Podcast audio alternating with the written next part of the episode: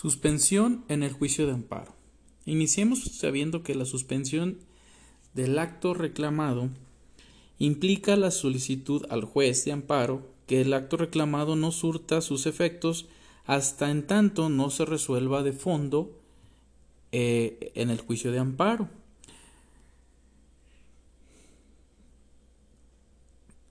La suspensión puede ser de oficio o a petición de parte. Una suspensión de oficio, el juez en automático la, va a tratar cuando son prohibidos por aquel artículo 22 de la Constitución en donde habla de eh, pues, una reclamación de la privación de la libertad, la posesión, posesión de derechos agrarios de núcleos ejidales o comunales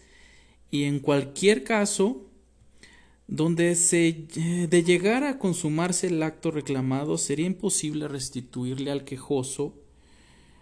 en el goce de derechos reclamados.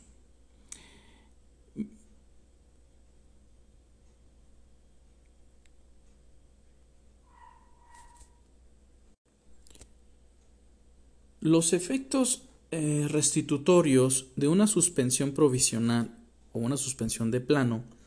implican que el quejoso tenga de nuevo eh, el pleno goce de sus derechos antes de que se estudie el fondo del juicio de amparo. También como proceso eh, de suspensión está el proceso incidental, el cual el juez al recibir la demanda determinará la suspensión provisional favorable o no y mandará abrir el incidente para determinar lo que corresponda de la suspensión definitiva. Una suspensión definitiva del acto reclamado no debe confundirse con haber este, terminado el amparo y la protección de, de la justicia federal, ya que aún está pendiente el estudio de fondo del acto reclamado y su constitucionalidad. A, esta sentencia eh, interlocutoria de suspensión definitiva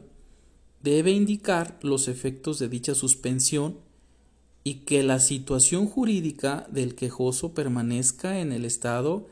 que el juzgador de amparo determine. Con respecto a los recursos contra las resoluciones relacionadas a la suspensión del acto reclamado, una suspensión provisional el recurso de la queja se tienen dos días hábiles para interponerlo, mientras que en la suspensión definitiva el recurso de revisión tiene hasta 10 días hábiles para interponerlo.